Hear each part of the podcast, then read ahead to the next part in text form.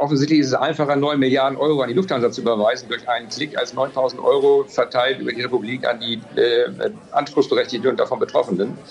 Wir haben festgestellt in dieser Pandemie, dass die Illusion, Deutschland sei digital relativ weit vorne, zerplatzt ist. Die Wahrscheinlichkeit, dass die Grünen deutlich stärker werden als die SPD, ist höher als umgekehrt. Also ich würde mich darauf einrichten, dass die Sozialdemokraten trotz oder gerade wegen Olaf Scholz aus dem Tal des Jammers nicht herauskommen. Das Auftreten Deutschlands in Europa wird nicht von allen europäischen Ländern mittlerweile geschätzt. Ich bin groß geworden unter Hans-Dietrich Genscher, der immer gesagt hat, nicht, wir müssen zunächst die in Anführungszeichen Kleinen überzeugen, auf unsere Seite ziehen, damit die nicht das Gefühl haben, sie dürfen nur nachvollziehen, was die größeren Länder bereits beschlossen haben. Das ist ein Keil in Europa. Bedauerlicherweise, ich sehe das in der Pandemie jetzt auch, sind wir von meinem Gedanken der Integration weiter entfernt als jemals zuvor, weil die einzelnen Länder zunächst einmal jetzt durch die Pandemie bedingt zunächst auf sich gucken, bevor sie auf ein gemeinsames Europa gucken. Herzlich willkommen. Mein Name ist Daniel Fürk und bevor wir gleich rüber an unseren Corona-bedingt virtuellen Badresen gehen, möchte ich kurz unseren heutigen Gast vorstellen. Wolfgang Kubicki ist aus der politischen Szene in Deutschland nicht wegzudenken. Er ist Vizepräsident des Deutschen Bundestages, stellvertretender Vorsitzender der FDP und wohl einer der engagiertesten Politiker des Landes. Neben seiner politischen Laufbahn ist er außerdem erfolgreich als Rechtsanwalt tätig und kennt dadurch auch die Herausforderungen, vor denen viele Bürger stehen, sehr gut aus seiner praktischen Arbeit. Im Wahlkampfjahr sprechen wir natürlich über die Pandemie, aber auch über die Zukunft und darüber, wie wir diese so gestalten, dass auch noch unsere Urenkel und deren Kinder ein lebenswertes Leben führen können. Bevor wir gleich in das Gespräch starten, noch eine Bitte. Wenn dir Gin Talk gefällt, Klicke bitte auf den Abonnieren-Button bei Spotify, Apple Podcasts oder wo auch immer du uns gerade zuhörst. Gerne auch bei Instagram. Das hilft uns wirklich sehr. Nun aber viel Spaß beim Zuhören, viel Spaß mit Wolfgang Kubicki und schön, dass ihr alle wieder mit dabei seid. Zwei Menschen, eiskalte Drinks und eine Menge Zeit für ein persönliches Bargespräch. Herzlich willkommen an unserem Bartresen herzlich willkommen zu einer neuen Folge Gin and Talk. Mach es dir gemütlich, lehn dich zurück und tauche ein in die verrucht düstere Atmosphäre unserer Studiobar.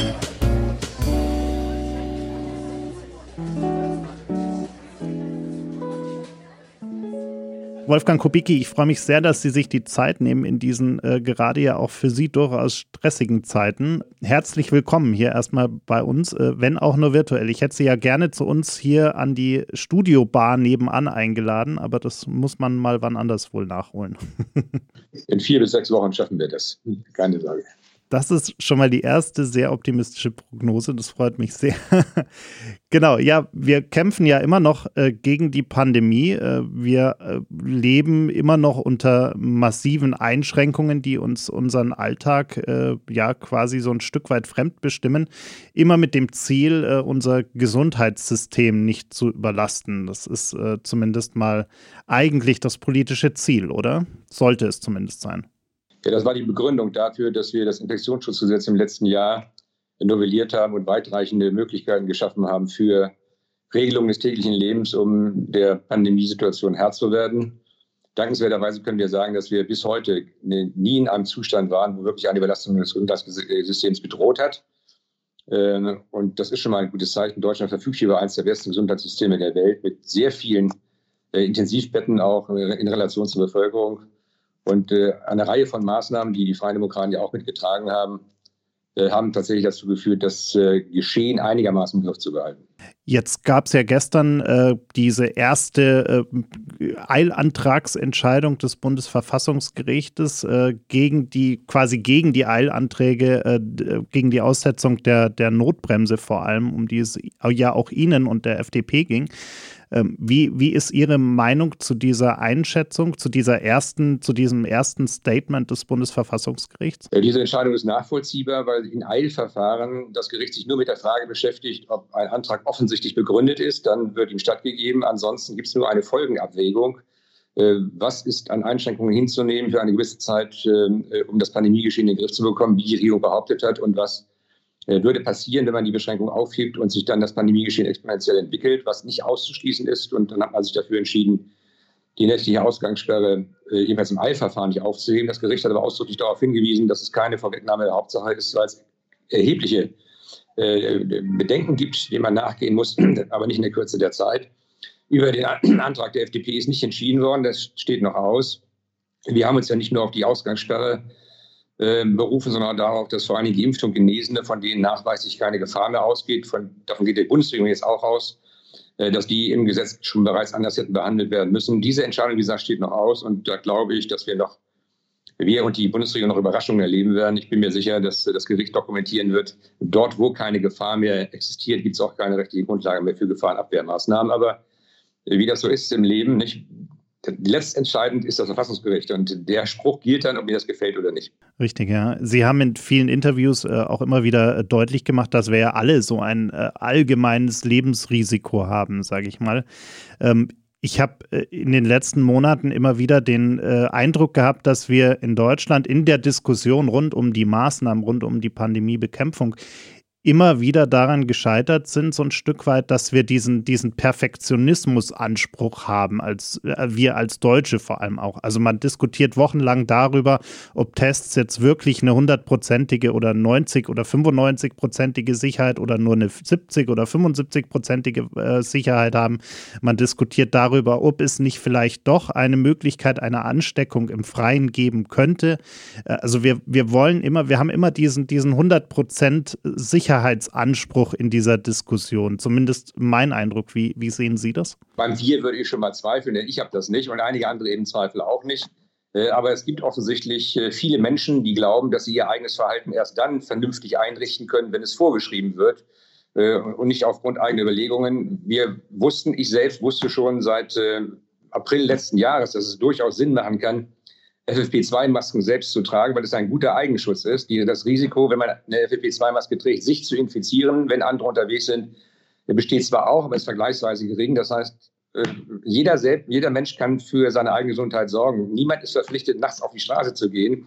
Aber das Phänomen, was wir erleben, ist die Tatsache, dass das, was Menschen selbst gerade nicht machen, sie anderen auch dann nicht zumuten oder, oder gönnen wollen. Äh, Leute, die nicht in Urlaub fahren können oder wollen, wollen dann, dass andere auch nicht in Urlaub fahren und das soll der Staat dann vorschreiben. Menschen, die äh, keine privaten Feiern organisieren können, weil sie keine Freunde haben, wollen dann auch, dass niemand sonst private Feiern organisiert. Das ist tatsächlich ein wirklich deutsches Phänomen, was mir auch in Europa, übrigens auch schon bei meinem dänischen Nachbarn so noch nie begegnet ist. Sie wissen ja, ich komme aus Schleswig-Holstein, das übrigens in äh, zehn Tagen alles öffnen wird. Wir werden alles wieder aufmachen für Genesene, Geimpfte und für die, die sich freigetestet haben, auch die Innengastronomie. Denn wir haben festgestellt in den letzten 14 Tagen, dass in den Modellregionen, die wir aufgemacht haben, es kein Anwachsen der Inzidenzzahlen gegeben hat, unabhängig von der Frage, ob diese Zahlen überhaupt aussagekräftig sind. Ja, wir, wir diskutieren ja auch immer über diese Abwägung zwischen, zwischen Schutz und, und Einschränkung. Ähm, wir tun uns aber irgendwie gefühlt zunehmend schwer oder, oder die Politik auch tut sich zunehmend schwer, diese Maßnahmen auch so zu kommunizieren, dass sie äh, irgendwie auch verständlich beim Bürger an vielen Punkten ankommt. Also dieses Beispiel mit dieser 165er Inzidenz bei den Schulen zum Beispiel, also dieses ewige Hin und Her und, und, und man verliert so ein bisschen die, den Bürger auf dem Weg dahin. Ist denn dieses äh, Bewusstsein für, für diese, ich sag mal, mangelnde Kommunikation äh, in, der, in der Bundesregierung einfach nicht vorhanden oder, oder sagt man sich, naja, da müssen wir jetzt irgendwie durch?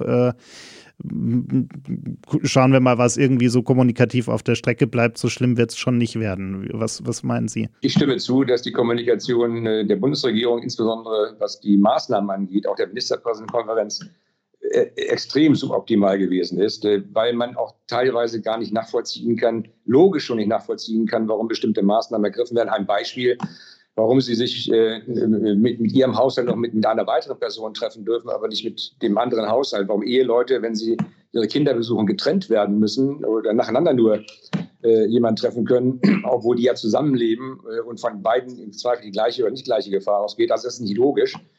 Äh, ähnlich auch wie, wie bei der Ausgangssperre. Die Ausgangssperre ist ja nicht verhängt worden, weil man den Leuten draußen äh, nicht zumuten wollte, in der frischen Luft spazieren zu gehen, sondern sie ist verhängt worden, um kontrollieren zu können, besser kontrollieren zu können, dass keine privaten Kontakte stattfinden. Ich habe immer gesagt, wenn die Menschen sich jetzt schon an die Kontaktbeschränkungen nicht halten, dann werden sie im Zweifel an die Ausgangssperre auch nicht halten. Äh, aber sei es drum, so ist das eben. Politik äh, erweckt manchmal den Eindruck, wir machen ein Gesetz, dann haben wir das Problem bereits beseitigt und wir machen einfach irgendwas und dokumentieren damit dass wir handlungsfähig sind. Und äh, ohne, ohne wirklich zu fragen, macht das Sinn und Verstand.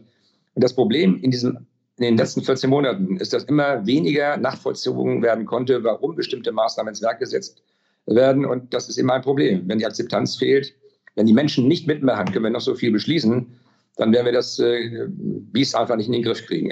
Ein, ein Beispiel bei der, bei der Ausgangssperre. Die Ausgangssperre ist verhängt worden, damit man private Kontakte, die nachts stattfinden können zwischen jungen Menschen oder älteren Menschen, äh, besser kontrollieren kann, die ja nicht sein sollen. Aber wir kommen auch nicht auf die Idee zu sagen, niemand darf nach 22 Uhr mehr aus dem Haus. Dann verhindern wir Kriminalität, die nachts stattfindet. Einbrüche oder äh, Räubereien oder was auch immer. Also auf die Idee zu kommen, weil wir zu wenig Ordnungskräfte haben, die was kontrollieren können, schrecken wir jetzt die Freiheit von vielen Menschen ein. Auf diese Idee muss man erstmal kommen.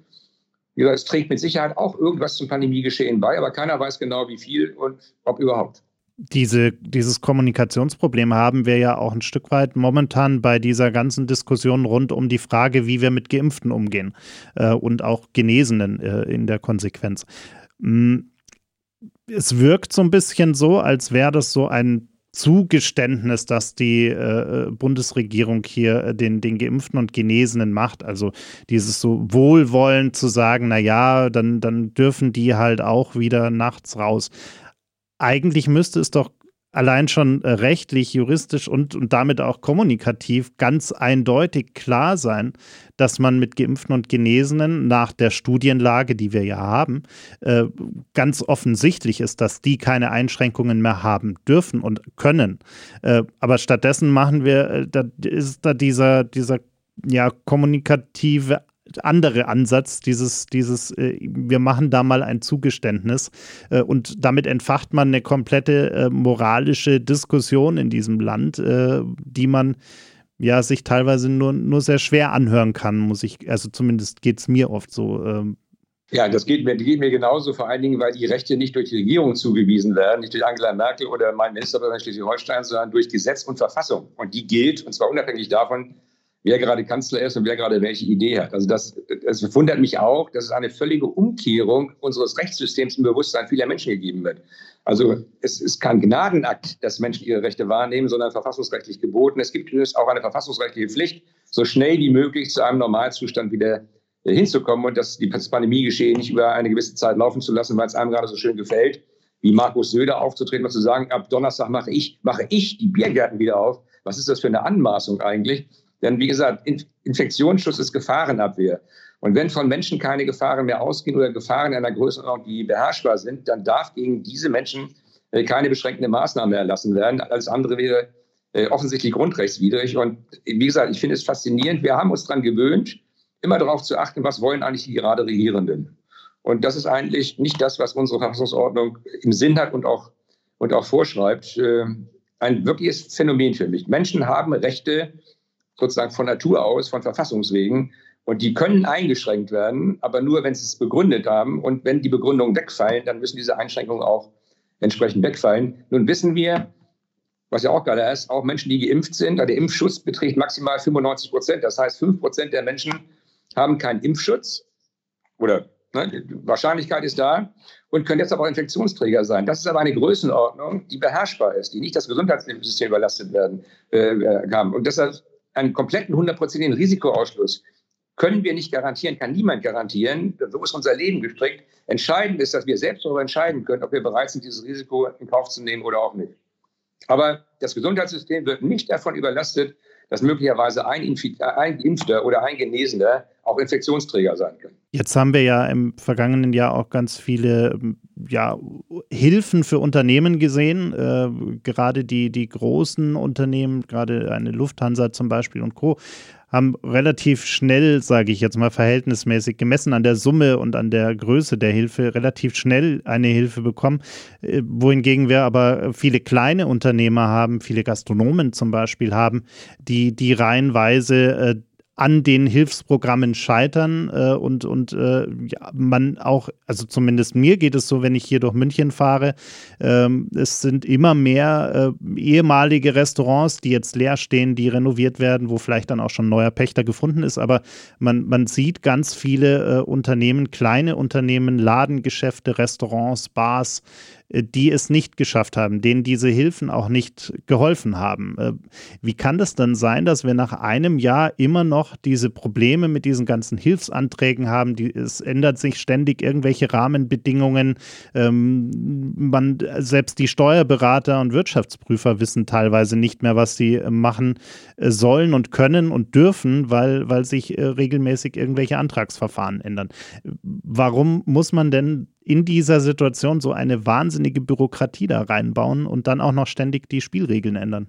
Ja, das ist eine Frage, die ich Ihnen tatsächlich nicht beantworten kann, die mich selbst verzweifeln lässt, weil ich ja, wie Sie wissen, noch als Anwalt tätig bin, bei uns in der Kanzlei wir auch eine große Steuerberatungsabteilung haben und die auch alle wahnsinnig werden. Ich werde immer beschimpft.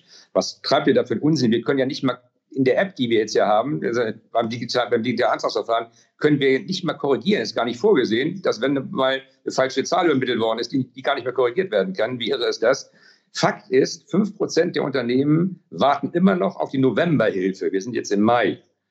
Über 20 Prozent warten auf die Dezemberhilfe. Von der Überbrückungshilfe 3 wollen wir gar nicht reden.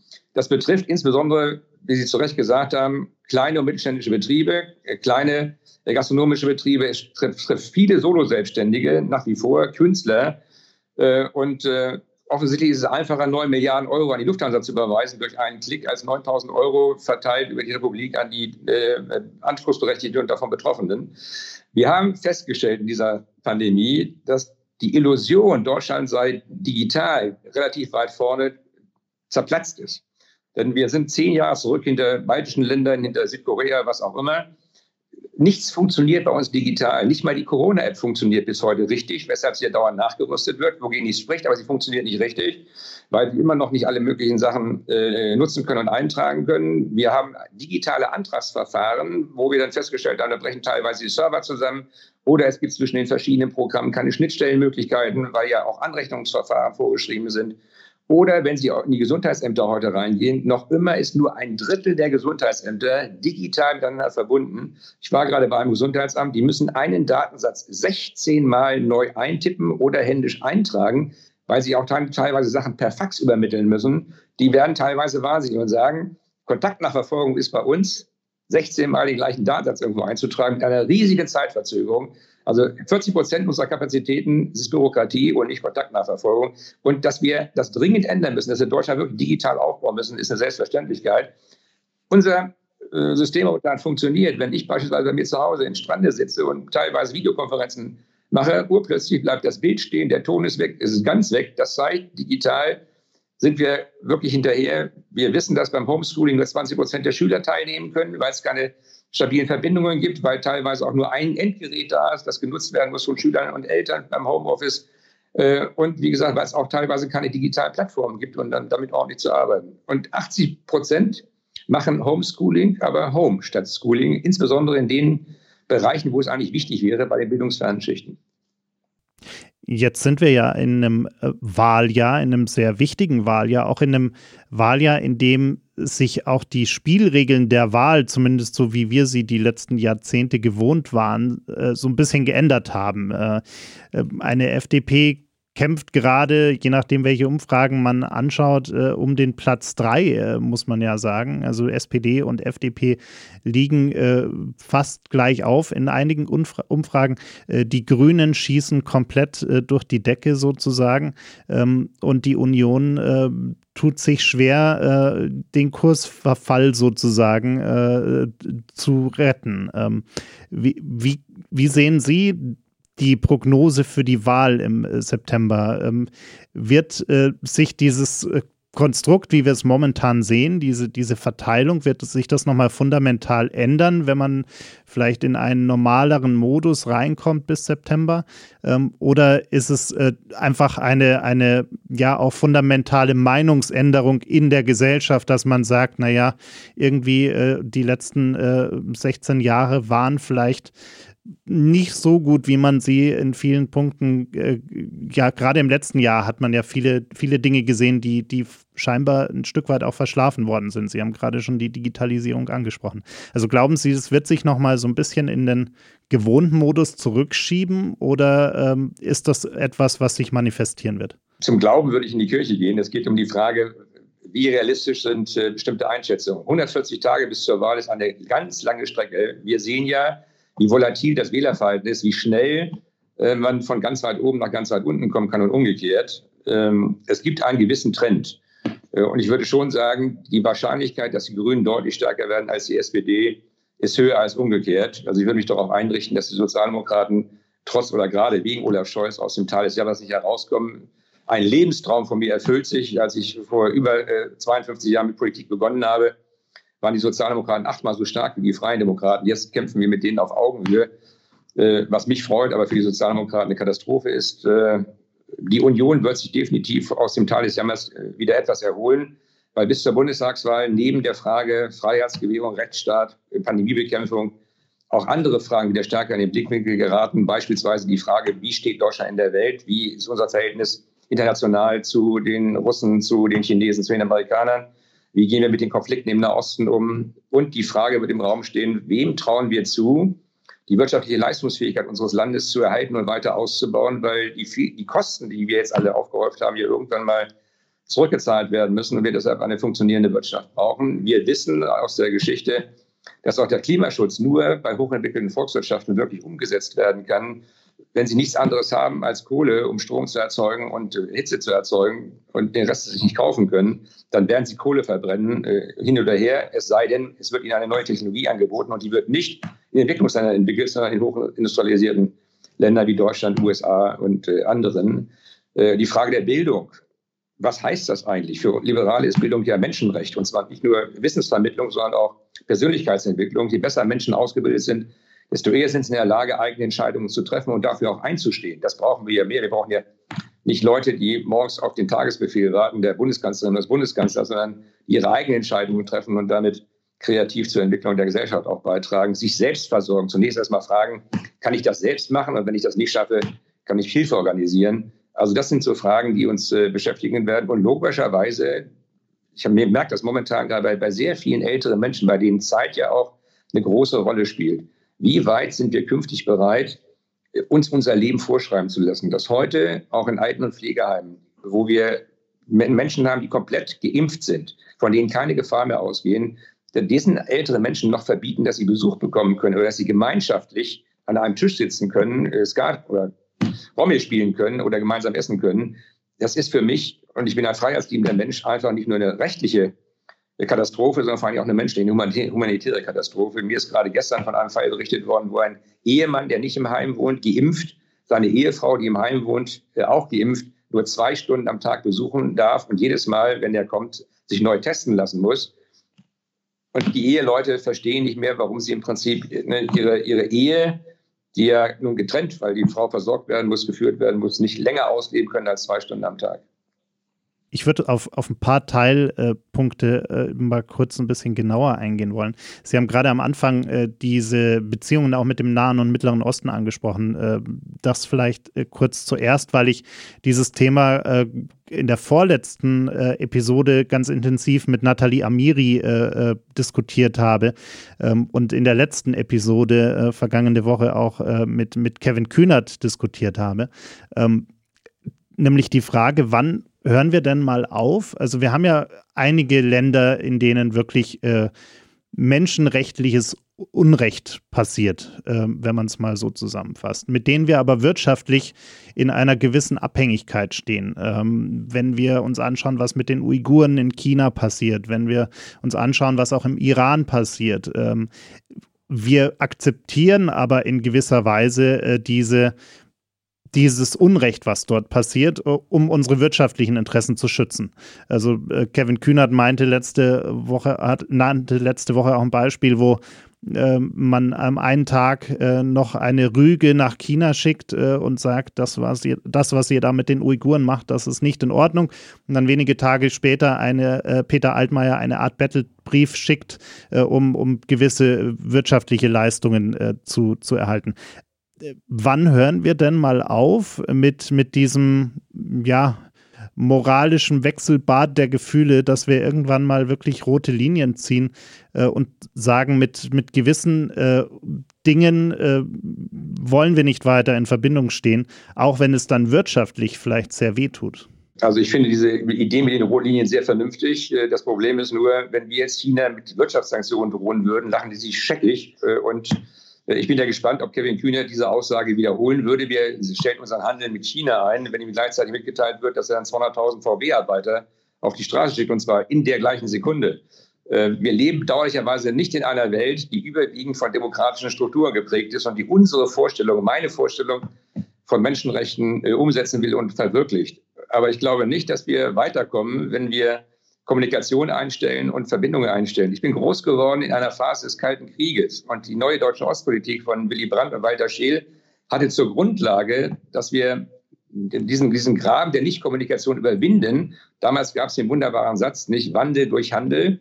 Und im Ergebnis hat sich das als sinnvoll herausgestellt, weil wenn wirtschaftliche Interessen auf der anderen Seite auch dadurch befriedigt werden können, dass man Menschenrechte gewährt, besser, dann ist jedenfalls ein Schritt dazu getan. Wenn wir jetzt unsere Beziehung zu Russland einstellen, unsere Beziehung zu China einstellen, unsere Beziehung zu einem anderen autokratischen System einstellen, dann wird es nicht nur ziemlich einsam um uns herum, sondern dann werden wir einen wesentlichen Teil unserer wirtschaftlichen Leistungsfähigkeit verlieren. Also so hehre Sätze in einer Sendung zu, zu äh, formulieren und sie dann anschließend praktisch umzusetzen, sind zwei unterschiedliche Paar Schuhe. Ich warne dringend davor, nicht seine eigenen moralischen Maßstäbe zu verlieren, sondern sie zur Voraussetzung dafür zu machen, mit anderen zu kommunizieren.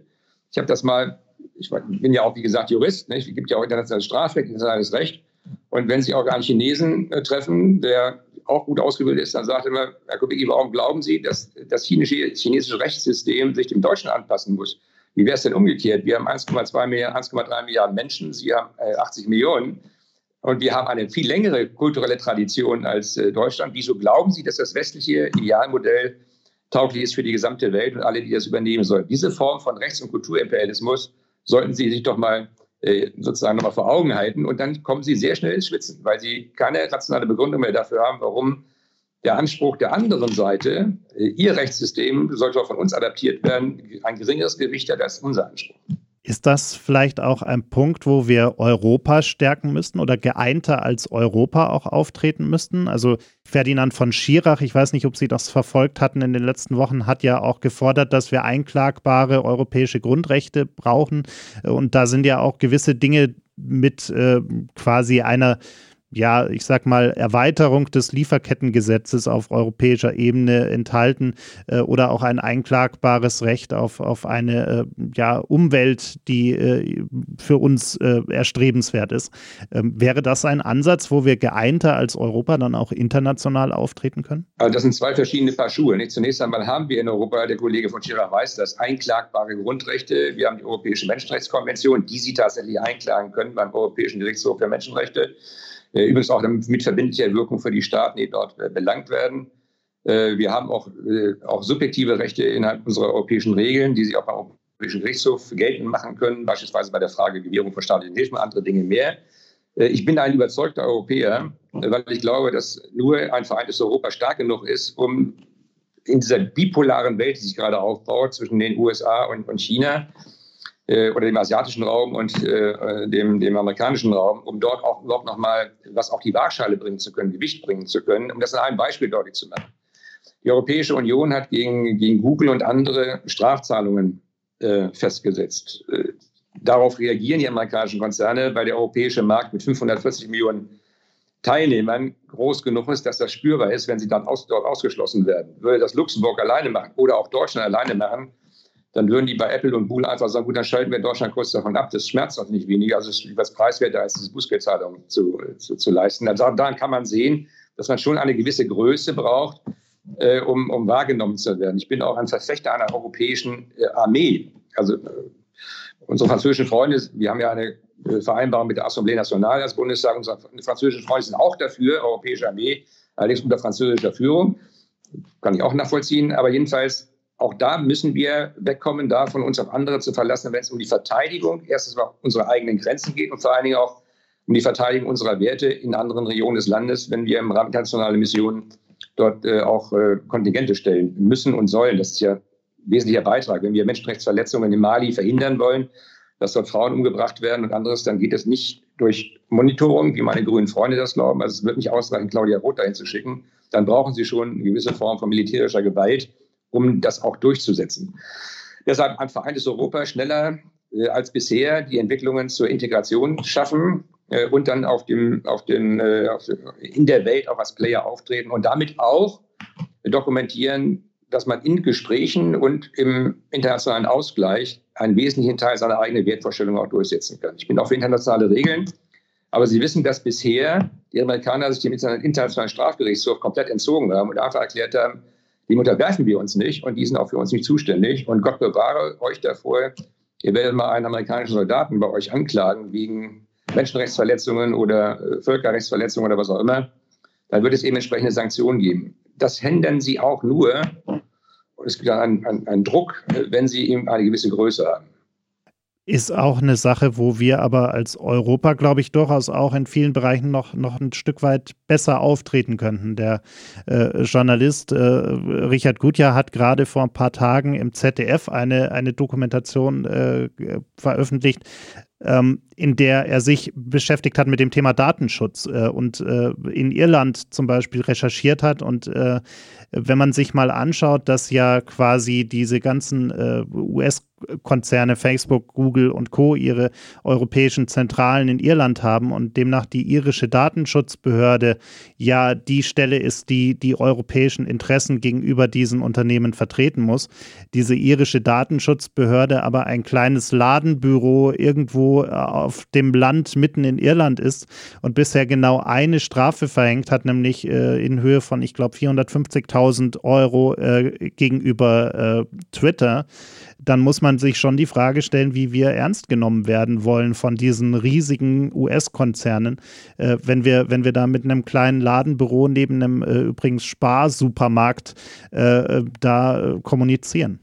Also ich stimme dem zu. Nicht? Das spricht ja für eine noch, noch stärkere Integration. Wenn, wenn wir geme sozusagen gemeinsame Regeln haben, die von allen angewandt werden müssen, dann äh, haben wir einfach stärkeres Gewicht äh, und auch bessere Möglichkeiten.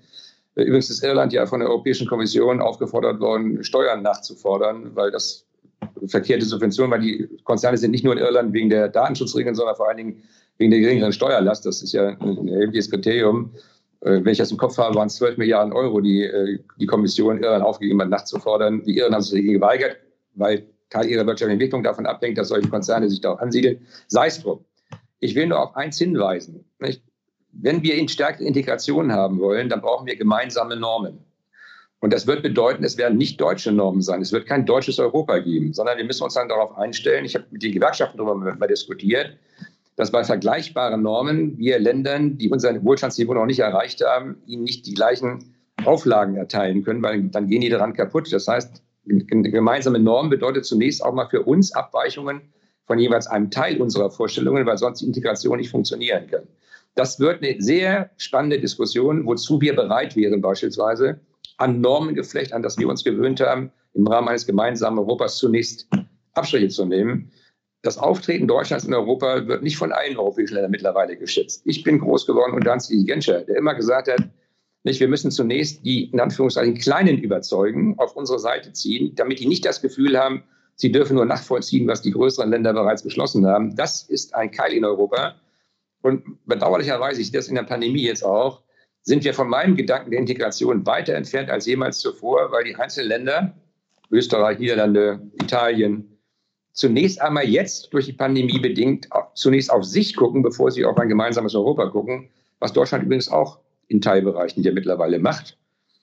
Nachvollziehbar, aber nicht glücklich bei der Frage einer stärkeren Integration. Mit diesen Normen tun wir uns aber ja teilweise gerade im digitalen Raum, ja selbst in Deutschland, sehr schwer. Ein, ein guter Freund, der in unseren äh, Formaten auch immer sehr, sehr aktiv war und, und ehemaliger Parteifreund von Ihnen, der leider verstorbene äh, Jimmy Schulz, hat ja äh, jahrelang äh, gekämpft für ein Recht auf Verschlüsselung und generell einen, einen höheren Datenschutz. Ich kann mich an äh, sehr, sehr lange, ich glaube, das längste Format, was ich jemals gemacht hatte, äh, war mit Jimmy, wo wir drei Stunden lang über Privatsphäre und Datenschutz diskutiert haben. Ähm, warum tun wir uns denn mit solchen Grundsatzthemen so schwer? Also äh, der, der logische Menschenverstand, wenn man jetzt, äh, das war ja auch immer eins seiner Argumente, wenn man dieses Briefgeheimnis überleitet auf den digitalen Raum, dann ist es ja eigentlich vollkommen logisch, dass es ein Recht auf Verschlüsselung zum Beispiel geben muss. Warum tun wir uns denn mit solchen grundsätzlichen Spielregeln im digitalen Raum in Deutschland immer noch so schwer? Ja, weil wir auf der anderen Seite auch Menschen haben, Politiker haben, politische Kräfte haben, denen es bei der Gewährung von Sicherheit angeblich nicht weit genug gehen kann nach der Devise, habt euch nicht so mit dem Datenschutz, es geht darum, Kriminelle zu finden. Und deshalb, äh, also auch meine grünen Freunde, die ich bisher an meiner Seite hatte, verlassen uns ja gerade, weil sie jetzt dafür stimmen, gerade jetzt dafür stimmen, dass der Staatstrojaner eingeführt werden kann, dass man äh, auf alle äh, Handys und WhatsApp-Nachrichten zugreifen kann. Also das Gegenteil von dem, was wir jahrelang Seite an Seite verfochten haben. Fragen Sie mich jetzt nicht, warum das so ist, aber es ist bedauerlicherweise so. Und wenn vielen Menschen der Eindruck vermittelt wird, ne, Datenschutz sei Täterschutz, was natürlich Quatsch ist, hört sich plausibel an, aber ist natürlich Quatsch, nicht? weil wir die ganzen Ermittlungserfolge bisher gehabt haben, auch ohne dass der Datenschutz geschleift werden musste. Äh, vereinfacht vielleicht äh, die Nachverfolgung für äh, Ermittler.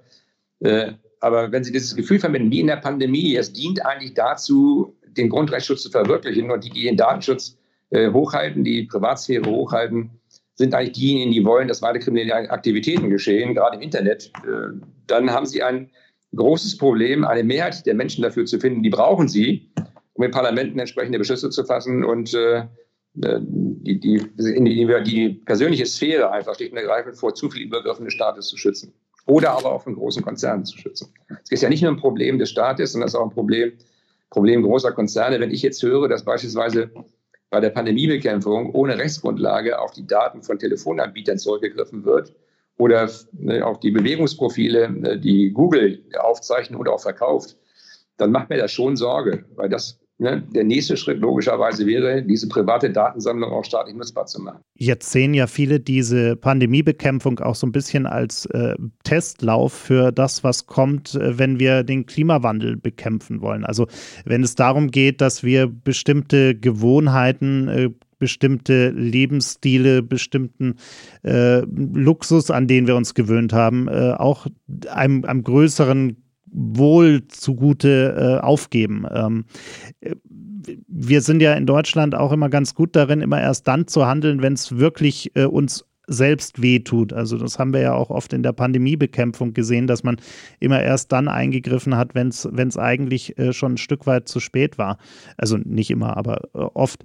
Ähm, wie ist denn Ihre Prognose und auch äh, quasi äh, im Hinblick auf, auf den, den Wahlkampf äh, die, die Prognose der FDP, wie man dieses Thema noch in den Griff bekommen kann, bevor es zu spät ist? Ich höre die Befürchtung auch immer wieder, aber ich gebe etwas mehr Entspannung, als das vielleicht bei denjenigen Leuten, die Furcht und Sorge und Angst haben, äh, ankommt oder äh, auch wirken kann. Denn sie brauchen für solche Maßnahmenentscheidungen immer auch politische Mehrheiten. Das reicht nicht aus dass der öffentlich-rechtliche Rundfunk sich jetzt zum Vorkämpfer des Klimaschutzes macht und äh, den Menschen äh, in weiten Teilen ihr normales Leben äh, nehmen will oder ich meine, ich höre jeden Morgen, dass es nicht gut ist, wenn ich Fleisch esse und trotzdem will mich niemand daran hindern, Fleisch zu essen.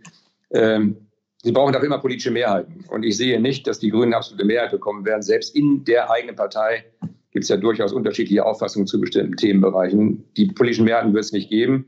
Ich habe nur gesehen, und das freut mich, dass die Menschen in der Pandemie begriffen haben und es erklärt, warum die FDP jetzt bei 12 Prozent ist. Und das ist noch nicht das Ende der Fahnenstange.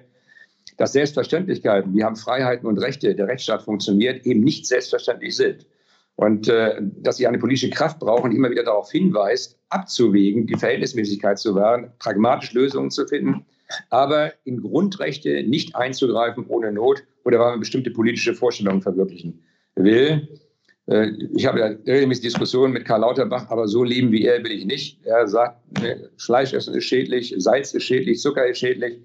Und dann habe ich gesagt, Herr Lauterbach, wenn ich dann anschließend, wenn ich mich so verhalte wie Sie, so aussehe wie Sie, ist das kein Leben, was ich haben will. Was sagen Sie denn Kritikern, die Ihnen vorwerfen und, und vor allem der FDP vorwerfen, dass sie äh, dieses aktuelle Pandemiegeschehen und, und quasi ihr Einsetzen gegen äh, viele Maßnahmen, vor allem aus, aus Wahlkampftaktik, äh, äh jetzt ausnutzen. Gut, den sage ich, mit diesem Etikett muss ich jetzt leben. Im Gegensatz zu uns machen die anderen ja gar, kein, gar, gar keine Maßnahmen aus Wahlkampfgründen. Aber wir haben die Fragen, die jetzt äh, ja auch richtig virulent sind, bereits seit April letzten Jahres gestellt. Ich habe angefangen damit Ende März nach dem nach der ersten Zustimmung auch von mir zum Pandemiegesetz die Fragen zu stellen, wie kann es sein, dass in Berlin ein Blumenladen geöffnet sein darf und in Bremen aber in Schleswig-Holstein geschlossen werden muss. Diese Ungleichbehandlung bei der Pandemiebekämpfung bei der gleichen Lage deutet darauf hin, dass die Maßnahmen jedenfalls nicht evidenzbasiert sind. Und Sie müssen doch jedes Mal fragen, gibt es eine tragfähige wissenschaftliche Grundlage dafür, um bestimmte Maßnahmen ins Werk zu setzen, die Ihre Rechte beeinträchtigen? Oder ist das nur Vermutung? Und befinde mich da in Übereinstimmung mit über 160 Urteilen von Oberverwaltungsgerichten. Das letzte OVG Lüneburg hat gesagt, der Staat kann sich nicht mehr darauf berufen, dass er nach 14 Monaten nicht, nicht mehr weiß, wie die Entwicklung ist, wo die Infektionsketten herkommen. Diese bewusste Unwissenheit rechtfertigt dann jedenfalls keine staatlichen Maßnahmen mehr zur Einschränkung von Grund- und Freiheitsrechten. Fand ich eine sehr bemerkenswerte Entscheidung. Und die Gerichte waren ja auch am Anfang sehr äh, offen, was an Maßnahmen äh, ergriffen werden durfte. Und es wurde von Mal zu Mal mehr hinterfragt. Und das ist ja der Sinn auch von politischer Auseinandersetzung. Hinterfragt, erstens, hilft die Maßnahme überhaupt? Und zweitens, welche Schäden verursache ich mit dieser Maßnahme in Relation zur, zu, dem, zu Nutzen, die ich davon habe? Und dann gibt es Bereiche, die grundsätzlich nicht angetastet werden dürfen. Also eine vollständige äh, Ausgangssperre rund um die Uhr, also ein Hausarrest für alle, wäre mit der Verfassung unter keinem denkbaren Gesichtspunkt vereinbar. Äh, und es gibt ja auch Maßnahmen, die sie gar nicht, in die sie gar nicht eingreifen dürfen. Religionsfreiheit, Kunstfreiheit oder auch Versammlungsfreiheit, weshalb auch das Verfassungsgericht ja gesagt hat, selbst in der schlimmsten Pandemie muss es unter Auflagen möglich sein, dass Menschen sich versammeln können, um ihrer Meinung Ausdruck zu verleihen. Und deshalb sage ich ja, auch wenn einige Entscheidungen von mir äh, nicht getragen werden, kann ich sie nachvollziehen. Und der Rechtsstaat hat funktioniert und funktioniert nach wie vor. Eine der beruhigenden äh, Erkenntnisse der letzten 14 Monate.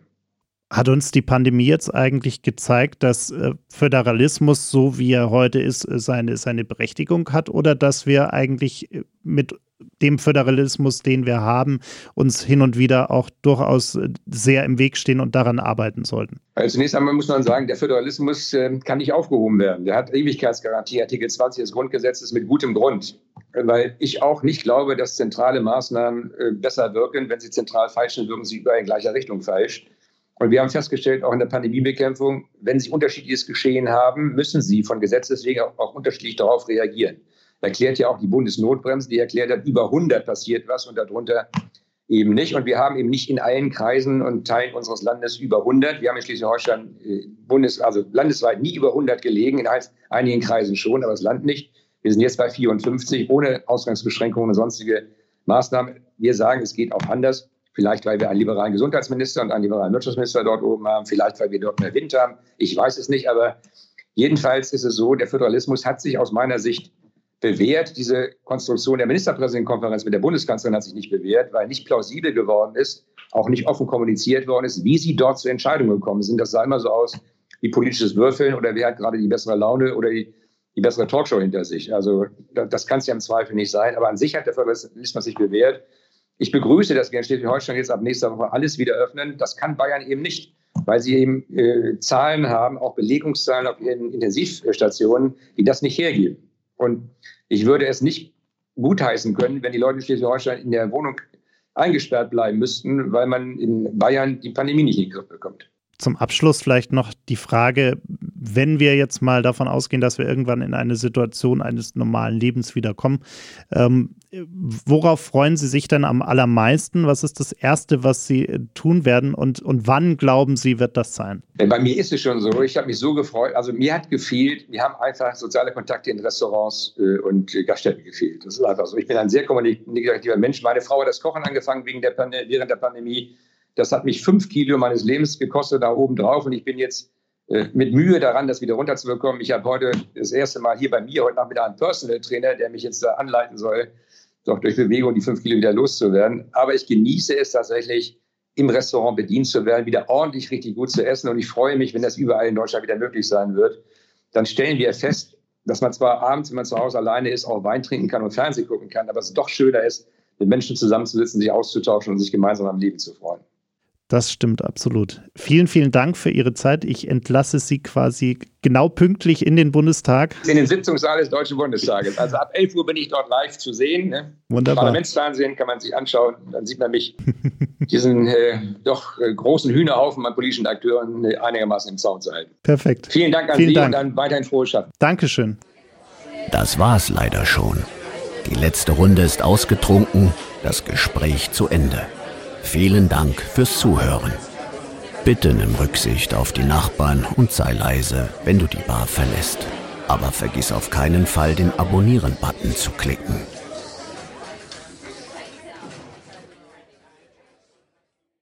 Gin and Talk ist ein Podcast von 48 Forward, produziert in den 48 Forward Studios in München.